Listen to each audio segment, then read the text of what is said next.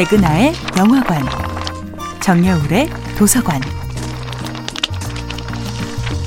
안녕하세요. 여러분들과 쉽고 재미있는 영화 이야기를 나누고 있는 배우 연구소소장 백은하입니다. 이번 주에 만나보고 있는 영화는 2012년도 영화 아무르입니다.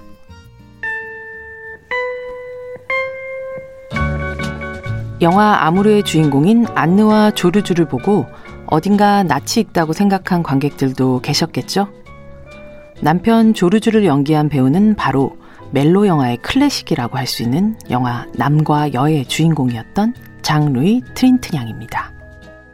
60년대에 만들어진 클로드 르루슈 감독의 남과 여에서 매력적인 칼에서 장을 연기했던 장루이 트린트냥은 이후 제트, 순응자 등의 영화를 통해 프랑스를 대표하는 배우로 자리매김했죠.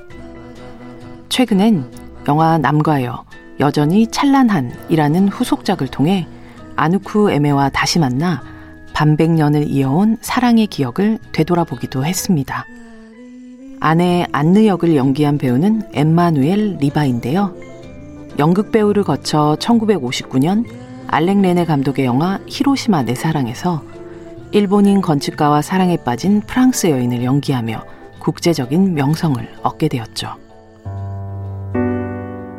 이미 백발의 노인이 되었지만 형형한 눈빛만은 생물학적 노화가 찾아올 틈을 허락하지 않았던 이 두 배우가 영화 아무르에서 만들어내는 앙상블은 상당합니다. 특히 아파트라는 한정된 공간에서 죽음과 사투를 벌이는 상황은 오롯이 두 배우들에게 집중할 수밖에 없었는데요.